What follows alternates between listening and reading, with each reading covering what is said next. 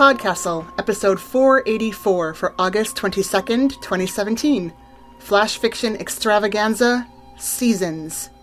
Rated PG 13.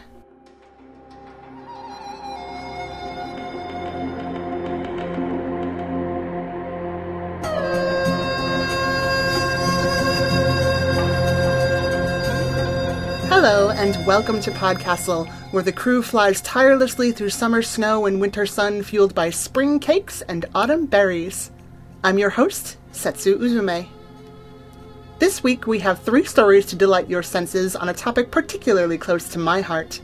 My pagan parents pulled us pagan kids out of school three times a year to note the seasons by planting, harvesting, and observing the passage of the sun and moon.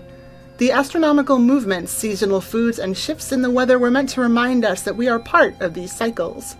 Whether we got more out of it was up to us, but it was as good a reason as any to throw a party.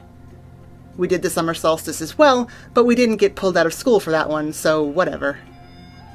Since the Flying Castle is docked in a summery place this week, we're taking a moment to shine a light on the seasons that came before and the ones that will follow. First up is In Spring the Dawn, In Summer the Night by Aidan Doyle. This story is a Podcastle original and is read by Nina Brady. Aidan Doyle is an Australian writer and computer programmer. His short stories have been published in places such as Lightspeed, Strange Horizons, and Fireside. He has been shortlisted for the Aurealis, Ditmar, and XYZZY awards. He has visited more than 100 countries, and his experiences include teaching English in Japan, interviewing ninjas in Bolivia, and going 10 pin bowling in North Korea. Your narrator is Nina Brady. Nina Brady is half Japanese and spoke Japanese before she spoke English. When not doing schoolwork, she spends her time drawing and making music. She is currently working on her first storyline for an RPG game and she would like to be an animator or game developer when she grows up. In spring, the dawn. In summer, the night. By Aidan Doyle. It always seems to me that people who hate me must be suffering from some strange form of lunacy. Sei Shonagon, The Pillow Book, circa 1000 CE. On the third day of the third month, the good people of court traveled by ox drawn carriage from the imperial palace to the divine spring garden, the carriage boys running ahead to ensure the common people didn't block our way. The colored sleeves of so many elegant ladies showing through the curtains must have been a wondrous sight as the carriages rattled past.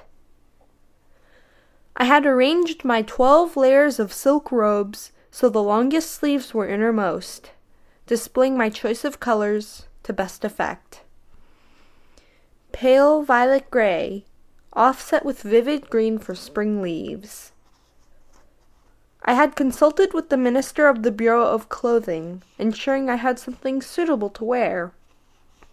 At our previous excursion, Lady Nakagawa had been mocked for choosing a shade of green that clashed with yellow. A directional taboo forced us to travel east, then southwest, rather than proceeding directly to the garden. When we finally arrived, we left the carriages and sat behind painted screens next to the stream that wound its way around the garden. Empress Teishi wore a scarlet robe over kimonos of light plum, pale green, and yellow rose. As the Empress's battle poet, I took my place on her right. To feel truly close to someone, you have to understand the things they don't say. Her Majesty once asked me what I thought about the snow on Xianglu. At once, I ordered the serving girl to lift the room's shutters and raise the blind. Her Majesty knew I would understand the reference to the poem by Bai Ju Yi. I lift the blind to gaze out at the snow on Xianglu. It's considered unseemly for women to know Chinese poems, but the Empress and I discuss them all the time. Words are how battle poets defeat the shadows. One can never know too many poems. The sun shone down on the garden's ornamental pond and the pine trees surrounding it. The Emperor was not in attendance, but had deigned to send his favorite cat in his place. The cat had recently been awarded the fifth rank, officially granting it access to the imperial audience chamber and the right to wear ceremonial headdress. A chamberlain of the sixth rank hurried behind the cat, keeping a close watch as it stalked joyfully through the garden. Unfortunately, Lady Nakagawa sat on my right. She was notorious for refusing to pluck her eyebrows or blacken her teeth. Her thick eyebrows gave her face an unpleasing boldness, and her teeth resembled peeled caterpillars, gleaming when she smiled. Her only redeeming feature was that she did not often smile. Wood doves cooed in the branches above us. The wood dove is a most pure hearted bird, Lady Nakagawa said. When it's longing for its mate, it can be comforted by showing it a mirror. Surely that makes it a selfish bird, I replied. But my estimation of the quality of wood doves increased. The Empress began a discussion of which part of the day was best in each season, to which I replied, In spring, the dawn. In summer, the night. And the other seasons? the Empress asked. They are beautiful in their own way, but they do not compare, I replied. The minister of the left, Fujiwara no Michinaga, stepped from his carriage, looking resplendent in a damask cloak and grape colored trousers decorated with a wisteria pattern, the emblem of the Fujiwara clan. The emperor was the descendant of gods, but Michinaga held the political power. Even though the empress was his niece, he had drastically weakened Teishi's influence at court and exiled her brother. It was hard to believe someone with such refined taste could do so much harm. For the Empress's sake, I needed to defeat Michinaga's champion. The women huddled at the edge of our painted screens, granting glimpses of our sleeves. The men scurried back and forth, propelling whispered flatteries over the screens. I usually enjoyed such banter, but I was anxious for the contest to begin. A voice I recognized as belonging to an officer of the left gate watch complimented me on my sleeves, and then misquoted some lines from one of Kiminobu's poems. Poetry should reflect the world around us. It's quite depressing to hear a worthless person sullying one of your favorite poems. I was saved the bother of responding to the officer's clumsy attempt at flattery when the voice of Captain Tadanobu came from the other side of the screen. You should rally your stones elsewhere, Akimitsu, Tadanobu suggested. I heard the sound of the officer slinking away. I normally enjoyed my verbal spars with Tadanobu, one of the court's finest wits. But he was likely to be Michinaga's champion, and my only serious rival to winning the Battle of the Seasons. Tadanobu was renowned for the elegance of his next morning letters and his fondness for discussing the court's romantic intrigues in terms of go games. It's strange when people get upset about gossip. Apart from talking about yourself, what is more interesting than talking about other people? And what are you wearing today, Captain? I asked. Tadanobu laughed. Even for a lady of court, you spend too much time worrying about fashion. Tadanobu's response from another man would have annoyed me, but I knew he only said it to tease me.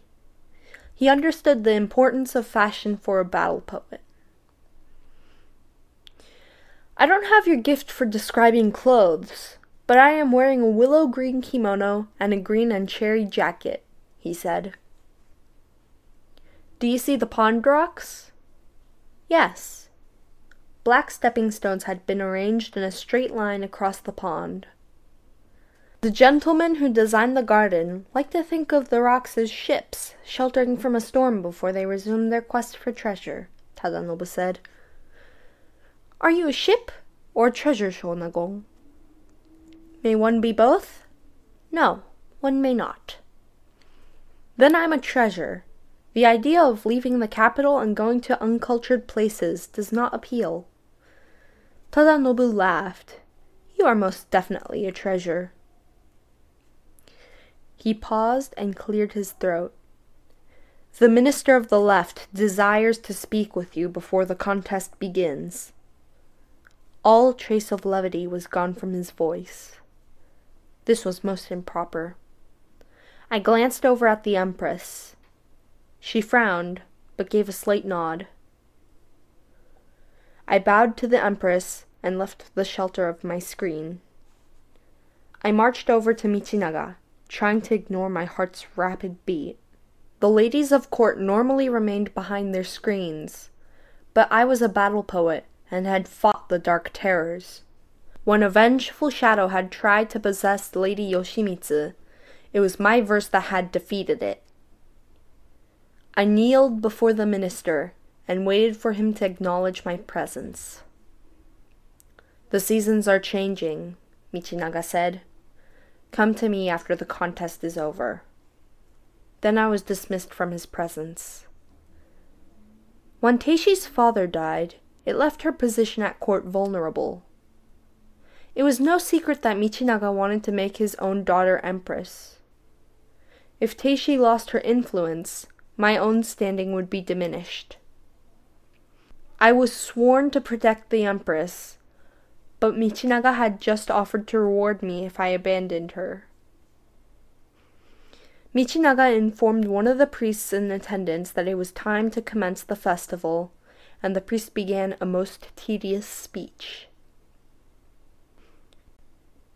I tried not to dwell upon Michinaga's offer. The priest was frightfully ugly. Only handsome priests should be allowed to give sermons. You're most receptive to someone's message if you're looking at their face as they speak. If your gaze is on other things, you tend to forget what you've heard. A priest with an unattractive face can make you feel quite wicked. The ugly priest made his way to the top of the low hill and prepared the seasonal cups. He filled the spring cup with rice wine and placed it in the stream. When the cup reached the minister of the left, he plucked it from the water and took a sip of wine. He recited a line from a Chinese poem and placed the cup back in the stream. In turn, the high ranking men of court drank from the cup and recited the poem's next line. Those who couldn't remember the next line were forced to withdraw from the contest. The poetry games of men are but an imitation of a real battle poet's power. The ugly priest placed the summer cup in the stream and the minister chose an appropriate poem to accompany the cup's journey. The autumn cup and winter cup made their way down the stream, followed by another cycle of seasons. Waiting for men to finish drinking is never a productive use of one's time. The sun was setting by the time the minister of the left congratulated the men for their valiant drinking. Servants hurried around lighting braziers, the flickering light causing shadows to dance across the garden. It's time for the Battle of Seasons, Michinaga announced. He named Tadanobu as his champion representing summer. Empress Teishi named me as her champion representing spring. She was relying on my victory to help increase her status at court. Champions were also announced for the absent emperor and the minister of the right, but neither man was half as witty as Tadanobu or myself. The court would choose the winner based on the contestant's performance in three rounds of naming things. The contest did not invoke the ritual power of verse, but as a battle poet, I understood the rhythm and power of words and had a clear advantage. Did Michinaga want me to lose the contest?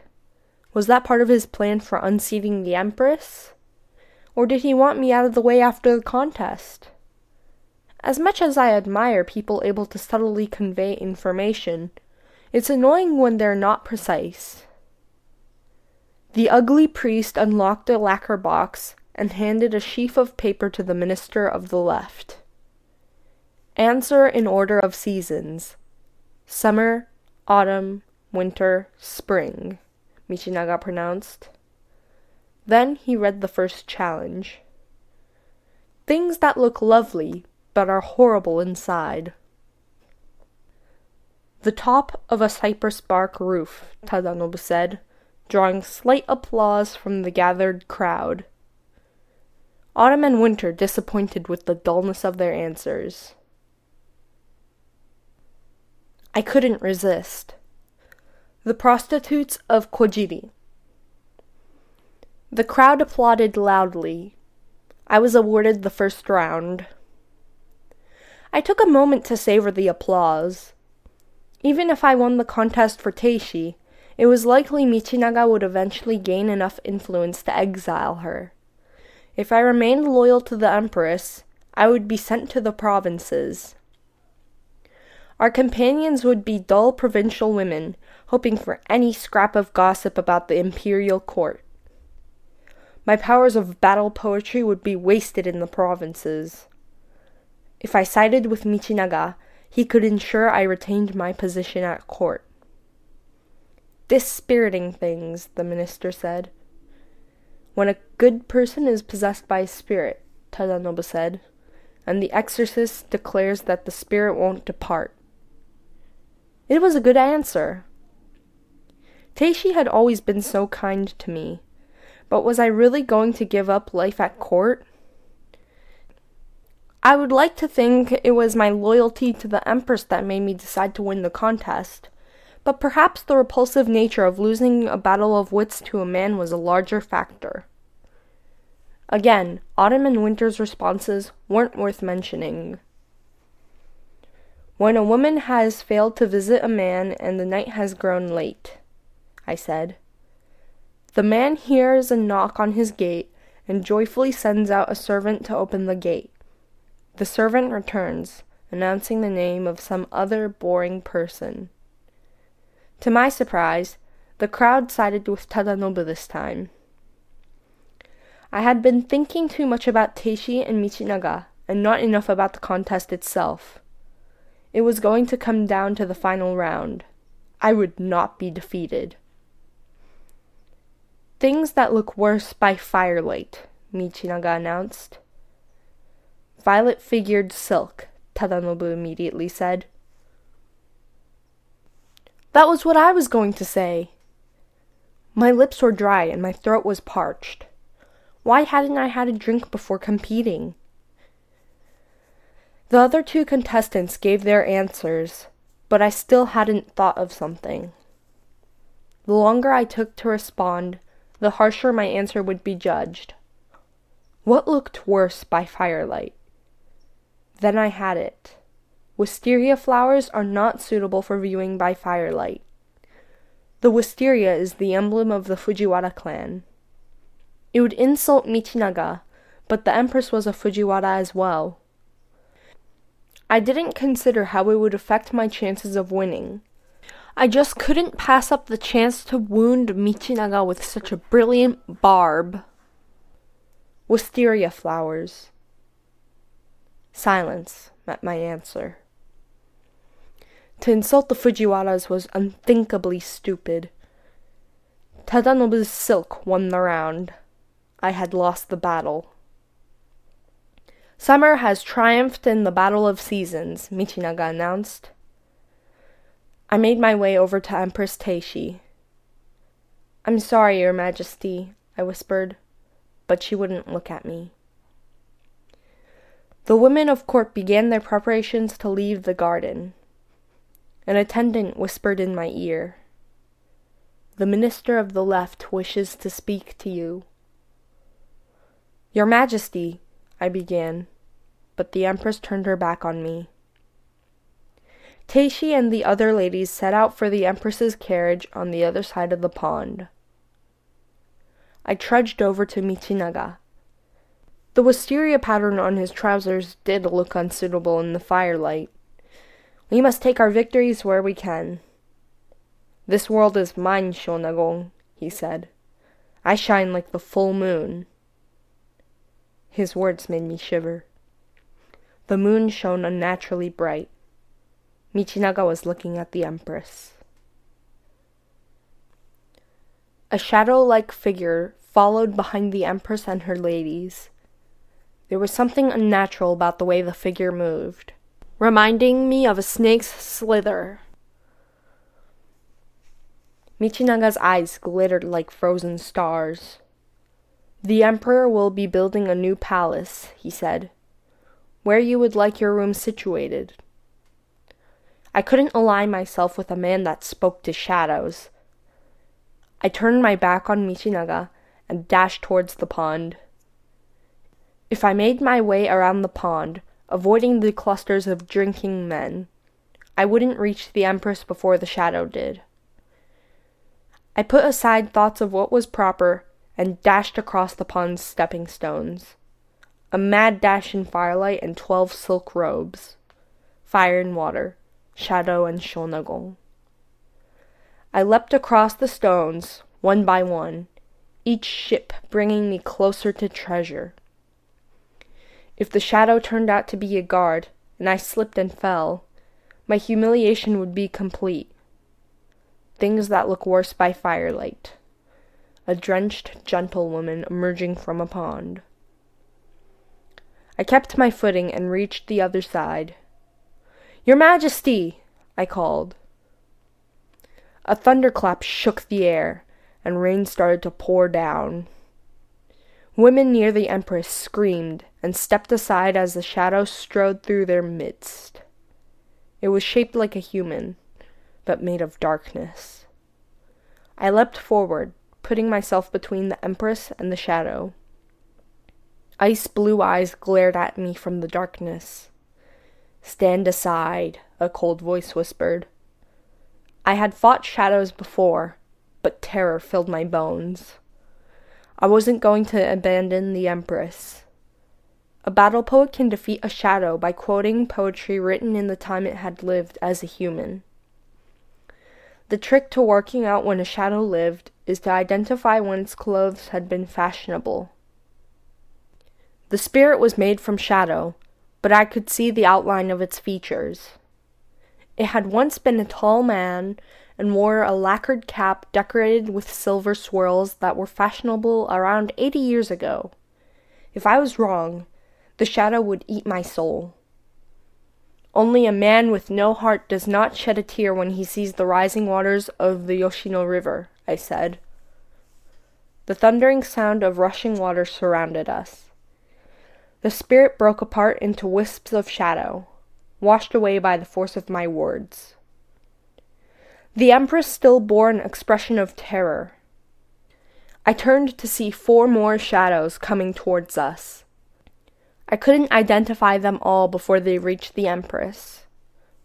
A small shining white object flew past me and landed on the ground in front of the shadows. An explosion of light blasted two of the shadows into nothingness. Lady Nakagawa stood beside me, half a dozen white teeth clutched in her hand. Her mouth was a bloody mess. You should never blacken your teeth, she muttered. I stared at her in surprise. I'd had no idea she was skilled in the art of fighting spirits. She strode past me and hurled another tooth at the shadows. I grabbed the Empress's hand and dragged her towards her carriage. I reached for the door, but it opened and a shadow slithered out. This spirit was different to the others. The only features I could make out on it were the cold eyes. I couldn't tell what era it was from, or even if it had once been human. I stepped back, pulling the Empress with me, but the shadow came towards us. The air grew so cold that it burned my lips.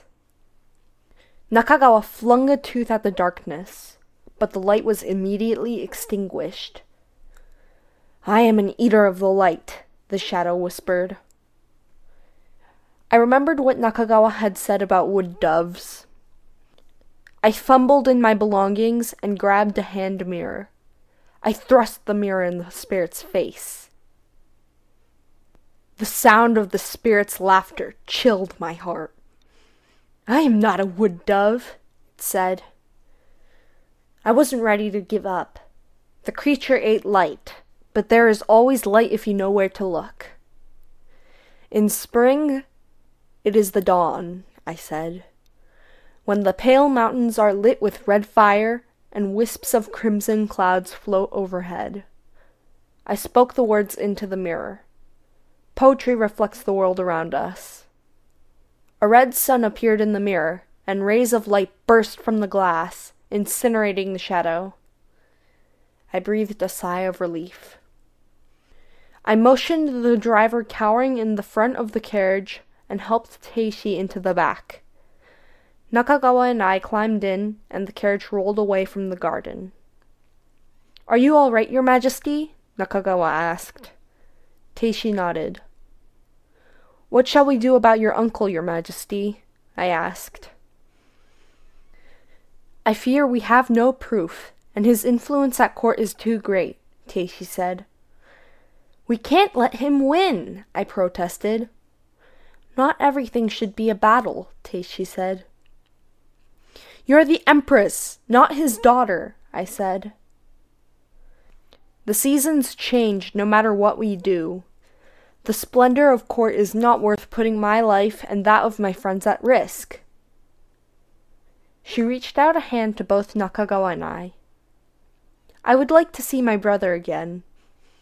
If I go into exile, will you follow me to the provinces? Nakagawa nodded without hesitation. Yes, your majesty. I care not for the glamour of court. I am so unfashionable that if I ever came back as a spirit, none of the battle poets would be able to tell which era I was from. Teishi turned to look at me. And you, my dearest Shonagon? How could I survive life away from the splendor of court? No refined gentleman writing me charming next morning letters. No negotiating with the Minister of the Bureau of Clothing to ensure I had suitable clothes for every occasion. No access to the great library and its volumes of poetry. But I wanted to stay close to Teishi, whether she was empress or not. Away from the intrigues of court, we would have more time to discuss our favorite poems, more time to admire the beauty of nature as the seasons changed. Perhaps I could convince Tadanobu to visit and bring me some volumes of poetry from the capital. Maybe I could even write something myself.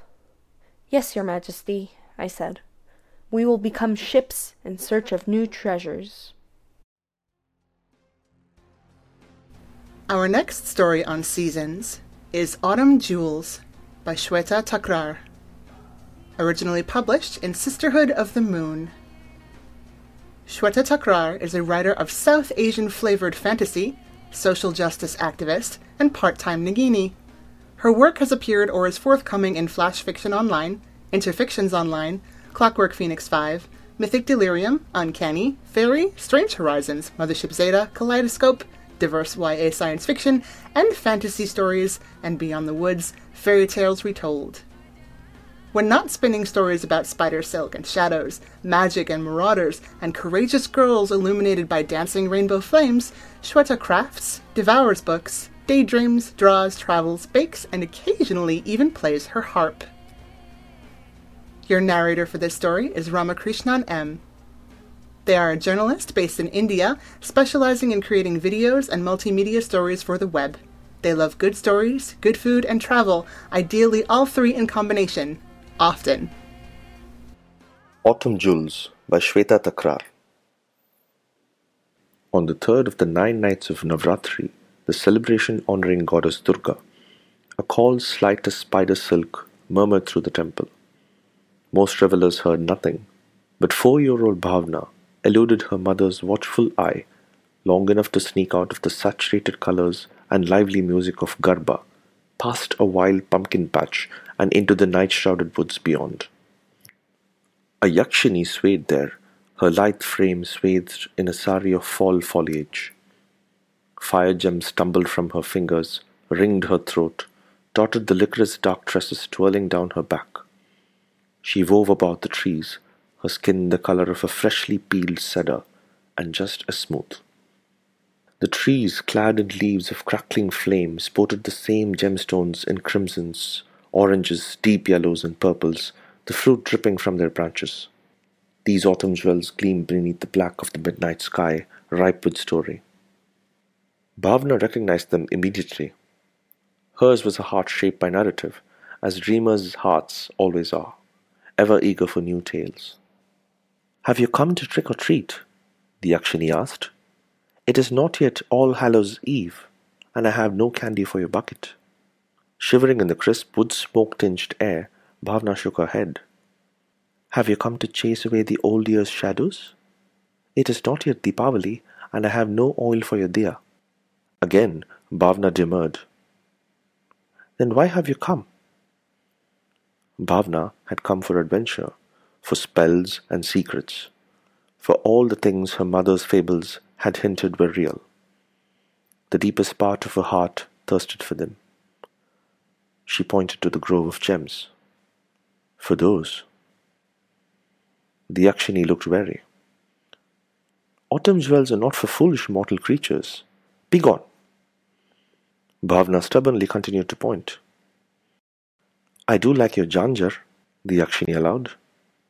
Bhavna promptly unhooked the silver anklets and extended them in offering. The Yakshini considered long enough that Bhavna grew antsy. She peered at the glittering landscape behind the Yakshini where witchy Dayan coverted their long hair swinging freely as they hit their sticks together in Dandiya Ras. Though they frightened her with their eerie cackles and frenzied eyes, she still yearned to go to them, to strike her own Dandiya against theirs in the fast-paced dance. No, said the Yakshini at last. She pointed to the heavens, where even stars had closed their eyes for the night. But you see, we lack a moon. Bring me one the Dayan will not eat, and you will have your jewels. In the years that followed, Bhavna hunted everywhere for such a moon. Even as others went to plays and parties, she perused leather bound books of myths and lore.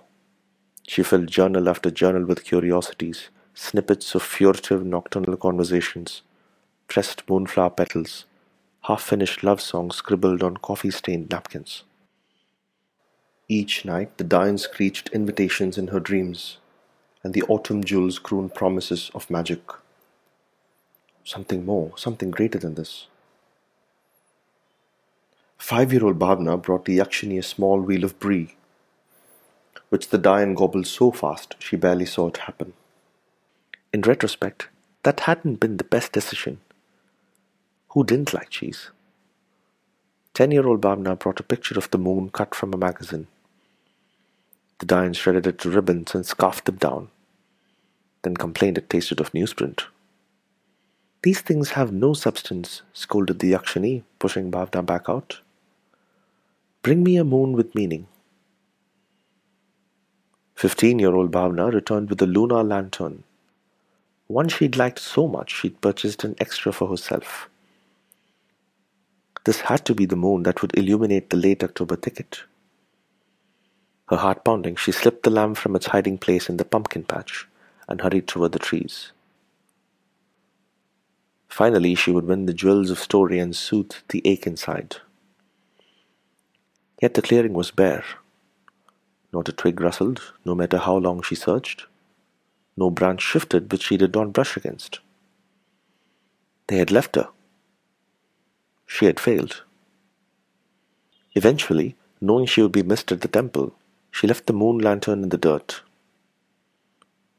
The toy's light shone faintly, lost in the gloom.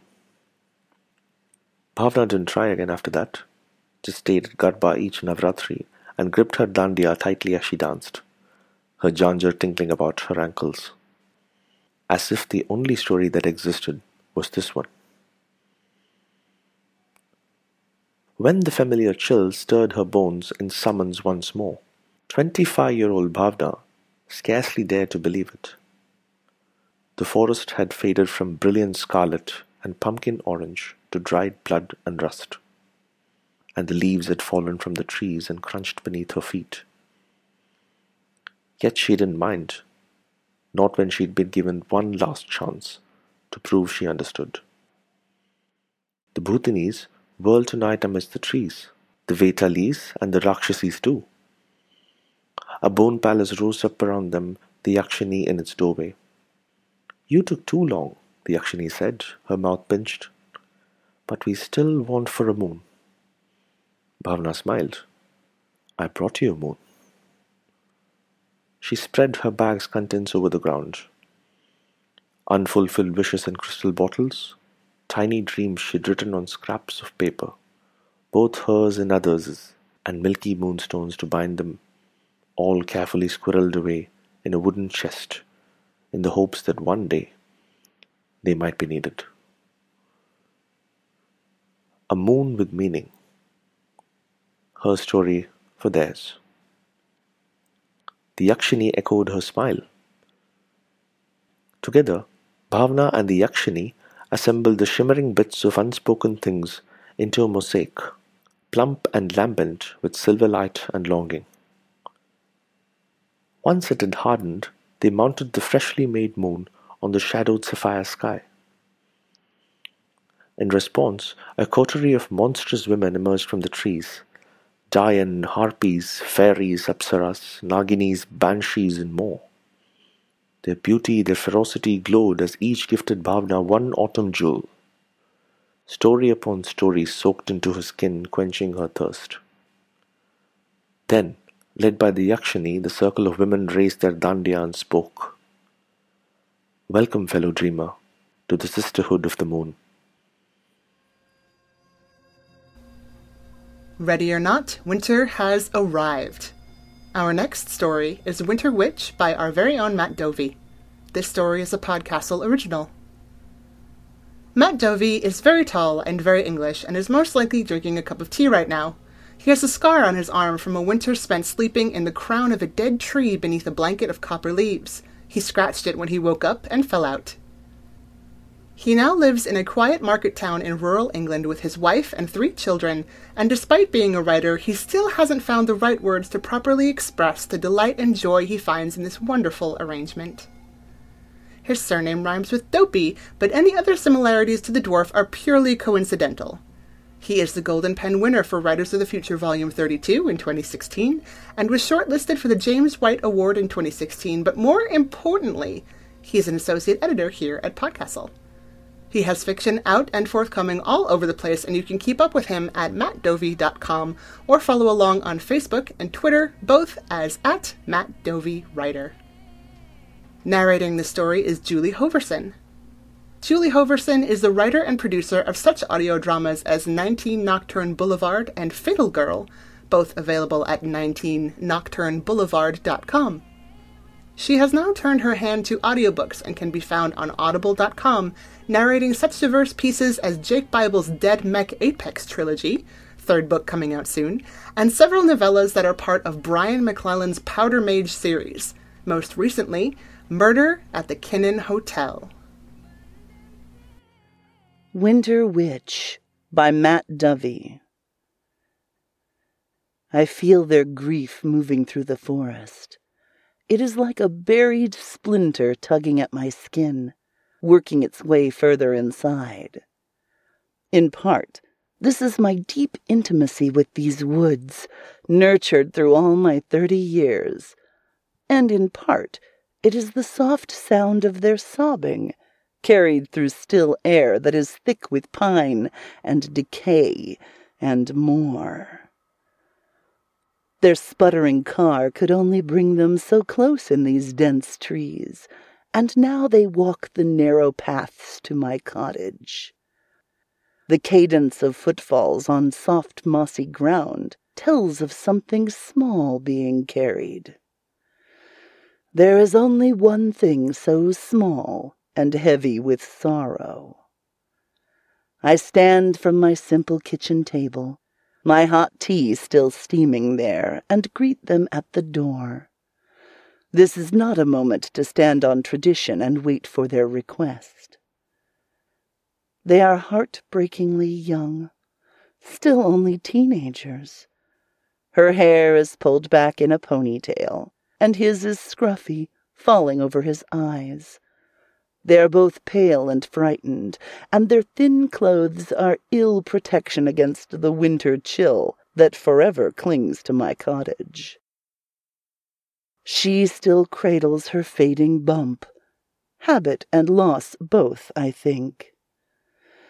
The bundle in his arms is so tiny, so tiny. I always forget just how small a newborn is, and it steals my breath to see it. I know what they're going to ask, and I'm going to say no.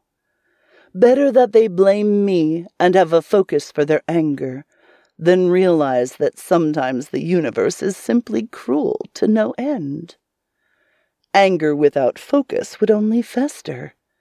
Anger aimed at me will bind them and give them support. It will give them each other. The baby girl is cold when he hands her over. Please, he says, his voice scraped raw and flat. Anything you can do for her, just please. His girlfriend sobs and he pulls her close, holding her with the fierce desperation of the young. I lift back the pink towel that covers the baby and see the closed eyes and blue lips and bruised marks around the neck where the cord caught it. They must have been alone for the delivery. They can be no more than fifteen at a guess, and there are still those around here who shame their children for youthful mistakes. They close off happier paths to leave only narrow avenues of misery. So many futures cut off with harsh words alone. I shake my head softly not trusting myself to speak. I hold the bundle out to them to take her back, but the boyfriend looks me in the eye, defiant. You're supposed to find a way, he says. That's what everyone says about you, that there's always something you can do, please. I was going to say no, but who am I to decide nothing can be done?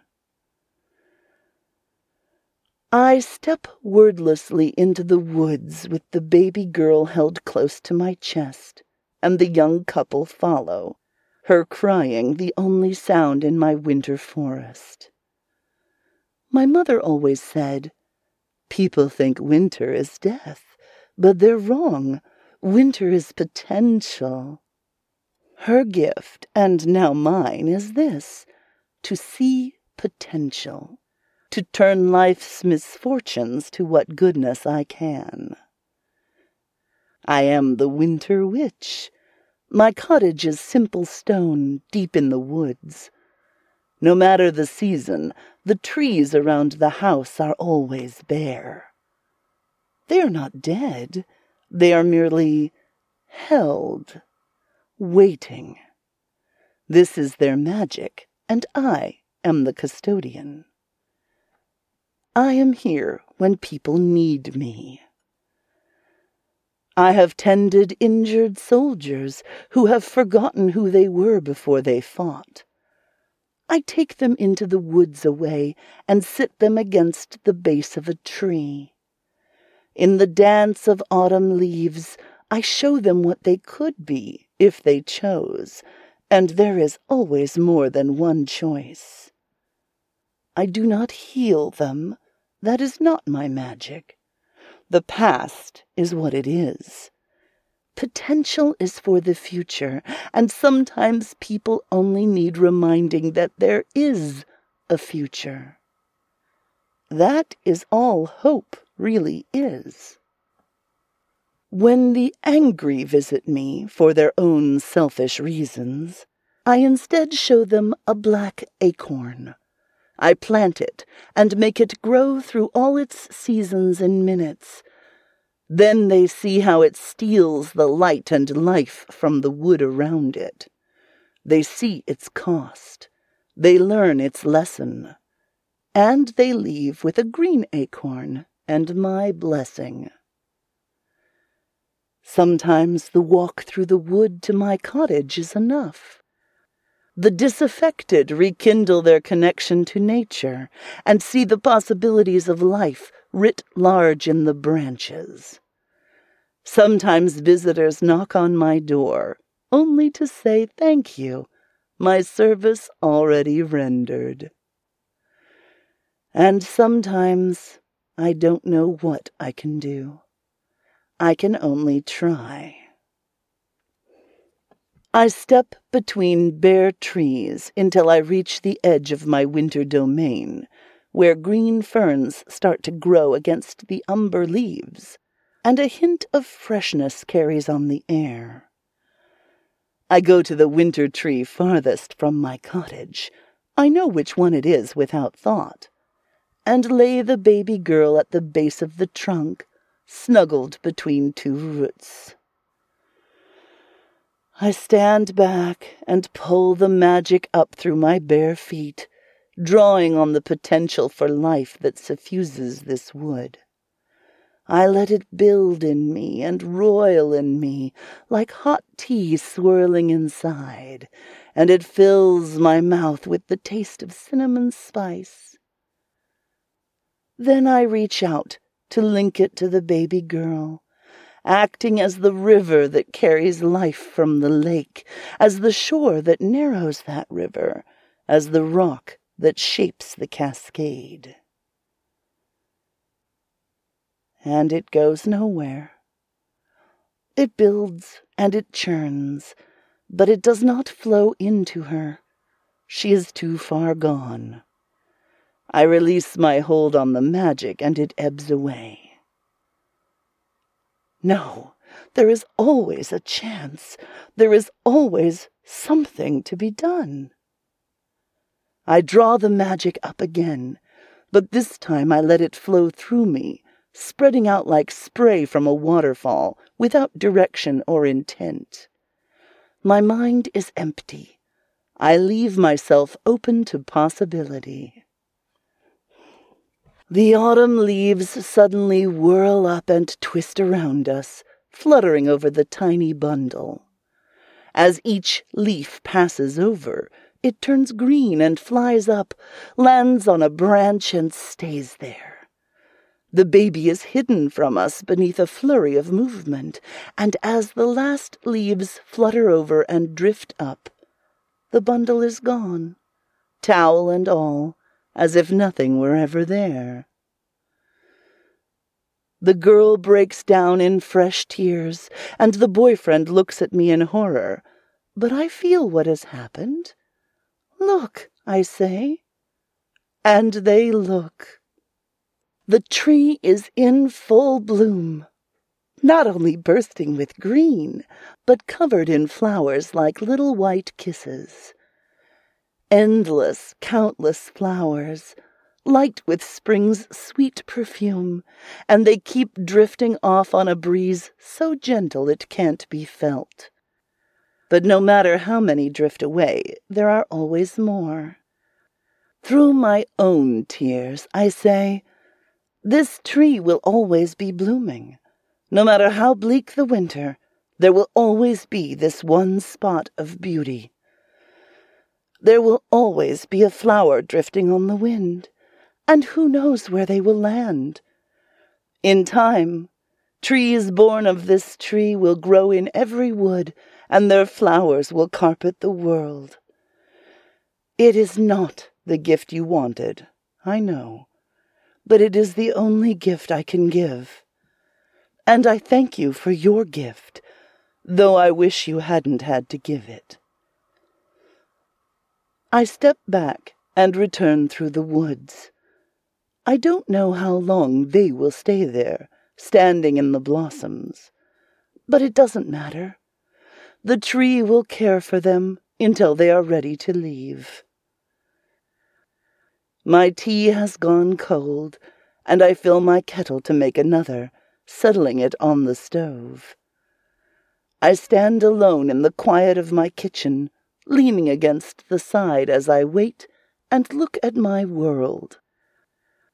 Winter chill is soaked into the bones of my cottage, so heavy I can smell it. Bare trees surround it, and everything is dull with shades of brown and gray. But I don't mind. Though my heart breaks to acknowledge it, I know now that one day this house will be surrounded by a bittersweet spring each tree beautiful and fragrant. The only potential I could rescue from an awful situation. My patch of winter will shrink and vanish beneath the grief of the world.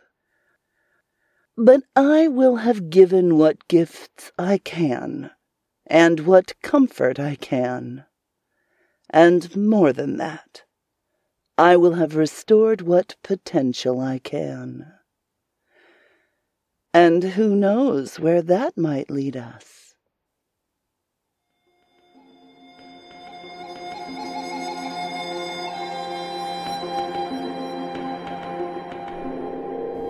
And welcome back. I liked the potentiality in these three stories the ripe, lush, wild autumn whispering of prices to be paid, the harsh, frozen winter providing necessary rest and recovery, and beautiful, mild spring hiding its frantic and intense work of punching through the cold, dark soil. Each one rises in its time and then graciously withdraws, knowing that it will return. And so will we if we look, and note, and remember.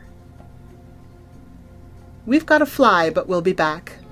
On behalf of everyone at Podcastle, our associate editors, our audio engineer Peter Wood, our forum moderator Cat, and your editors Jen Albert and Khaalidah Muhammad Ali, thanks for letting us share these tales with you.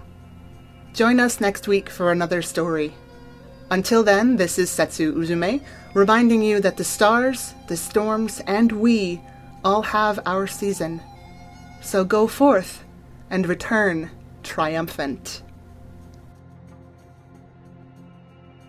Introducing Archivos, a new story development tool that allows writers and gamers to document the story elements of their settings, map the relationships between those elements, and then display those connections through three unique interfaces. One of those interfaces is the timeline. Every event documented by the storyteller is displayed in chronological order on a scrollable timeline. Details for each event are available with the click of a mouse, including a summary of the event, the location, and the characters who were involved. Plus, like all of Archivos' display modes, the timeline is searchable and filterable, so you can explore the aspects of your story world that captures your imagination. Learn more about Archivos at www.archivos.digital. That's A R C H I V O S dot digital. Archivos. Your stories illuminated.